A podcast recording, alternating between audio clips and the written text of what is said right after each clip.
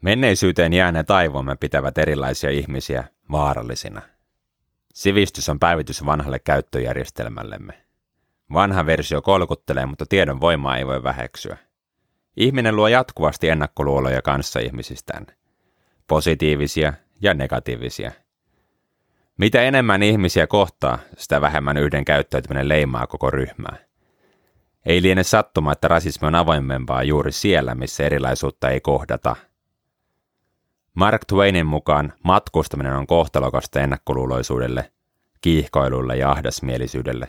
Kun ihminen matkustaa, hänen maailmankuvansa avartuu ja erilaisia tapoja olla ihminen on helpompi hyväksyä.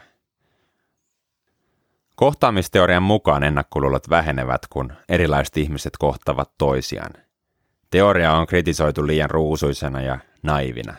Osa kritiikistä on ihan ansaittua, sillä – Esimerkiksi toisen ihmisarvoa loukkaavaa kulttuuria ei edes pidä suvaita. Erilaisten ihmisten kohtaaminen ei aina poksauta ennakkoluulojen kuplaa, vaan voi myös vahvistaa sitä. Kaikki ihmiset tekevät luokitteluja ja yleistyksiä muista ihmistä tiedostaan ja tiedostamattaan. Muiden kategorisointi on ollut välttämätöntä historiassa, eikä luokittelun merkitys häviä mihinkään tulevaisuudessa. On kuitenkin ymmärrettävä, että yleistäminen väärentää maailmankuvaa. Se saa ihmisen ryhmittelemään ihmisiä, jotka eivät ole niputettavissa yhteen ja ovat toisinsa nähden erilaisia. Koko kategoriasta tehdään päätelmä vain yhden ominaisuuksien takia.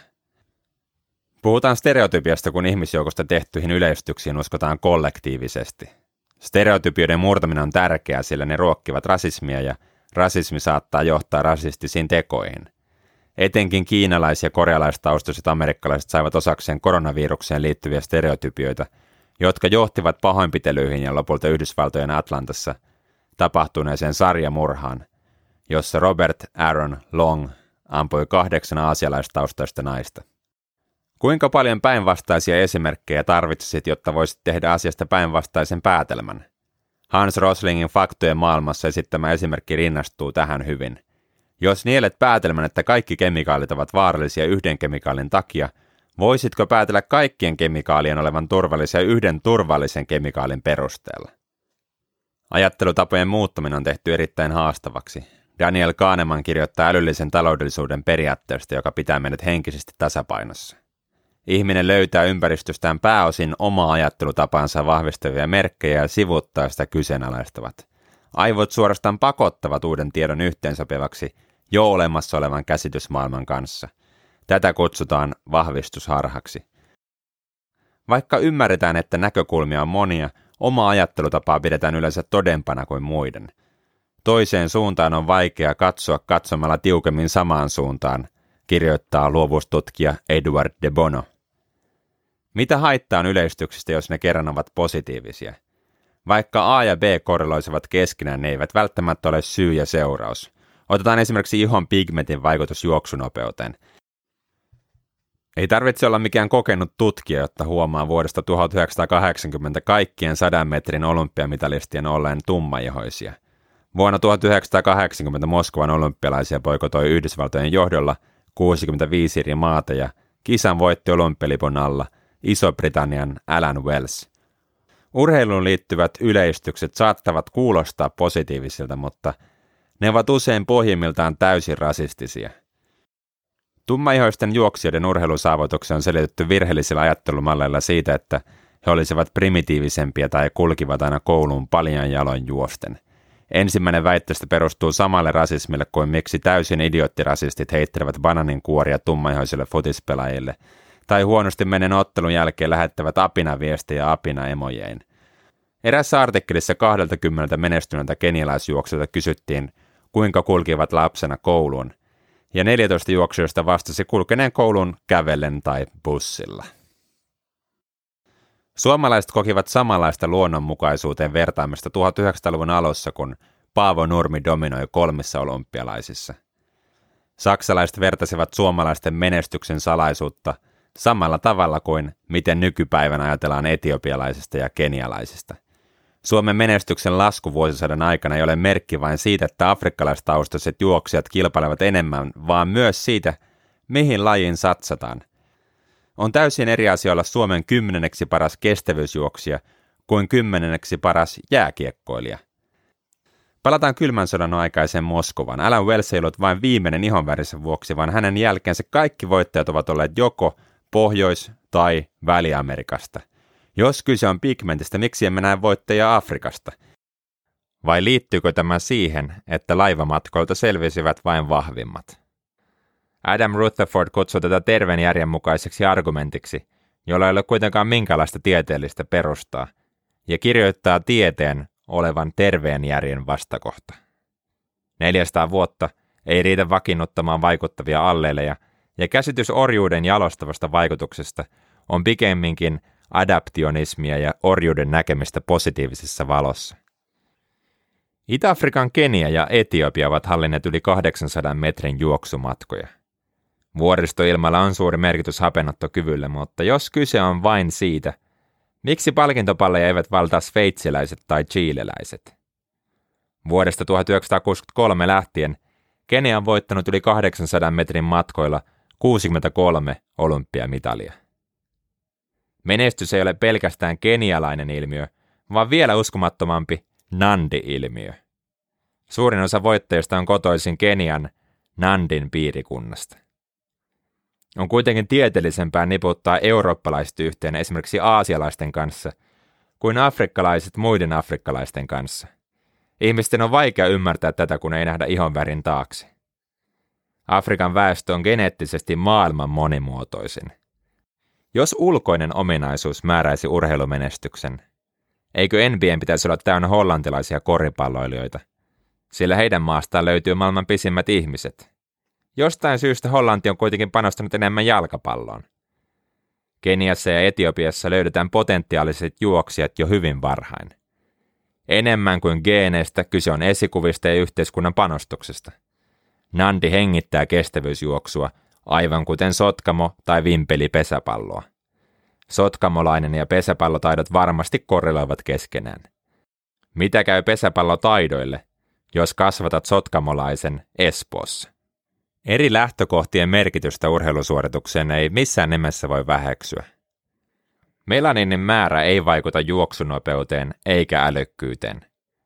Paradigmaa siitä, että tummaihoiset pärjäisivät huonommin älykkyystesteissä, uusinnetaan yhä. Jos katsotaan dataa dataa ymmärtämättä, tämä pitää paikkansa. Mutta yhtä paljon pitää paikkansa se klassinen esimerkki, että jäätelön ulkona syöminen korreloi hukkumisten kanssa. A ja B korreloivat jälleen keskenään, vaikka syy on C. Vaikka syy C tarkoittaisi oikeasti sitä, että kuumalla säällä ihmiset vain sattuvat syömään enemmän jäätelöä ja menevän uimaan. Sama juttu älykkyysosamaratesteissä. Jos yhteiskunta uskoo jonkun ihmisryhmän olevan tyhmempi, heille ei aseteta samoja vaatimuksia, he eivät pääse samoihin kouluihin, negatiivinen stereotypia on yhteiskunnallinen oravan pyörä. Kiinalaisilla ja intialaisilla ei ole geeniä, joka tekisi heistä hyviä koululaisia tai hyviä matematiikassa. Kyse on kasvatuksesta ja siitä, mitä pidetään arvossa. Aasialaiset vanhemmat perinteisesti pitävät koulua suuressa arvossa ja vaativat lapseltaan enemmän. Koulun jälkeen lapset lähtevät iltakoulun eikä pelaamaan esimerkiksi jalkapalloa. Intia on maailman korkeimmin koulutettu maa. Kilpailua yliopistopaikoista on niin paljon, että sisään tarvitaan lähes täydellinen todistus. Syntymäpaikka ei siis määritä matemaattisia lahjoja, vaan sen, kuinka paljon näistä matemaattisista lahjoista saadaan irti. Mitä positiivisia stereotypioita sitten vaaleaihoisilla on, ja miten ne vaikuttavat? Lukuisien tutkimuksien mukaan vaaleaihoisella nimellä on helpompi saada töitä. Mitä vaativampi työtehtävä, sitä suomalaisempi nimi kannattaa olla, jotta Suomessa tulet palkatuksi.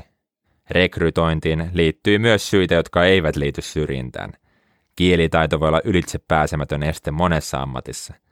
Voi myös olla, että maahanmuuttajan koulutus ei ole rinnastettavissa Suomen vastaavaan. Vieraskielinen nimi ei kuitenkaan suoraan anna vastausta kumpaankaan. Ahmadin tutkimuksessa hakijat lähettivät tuhansia työhakemuksia.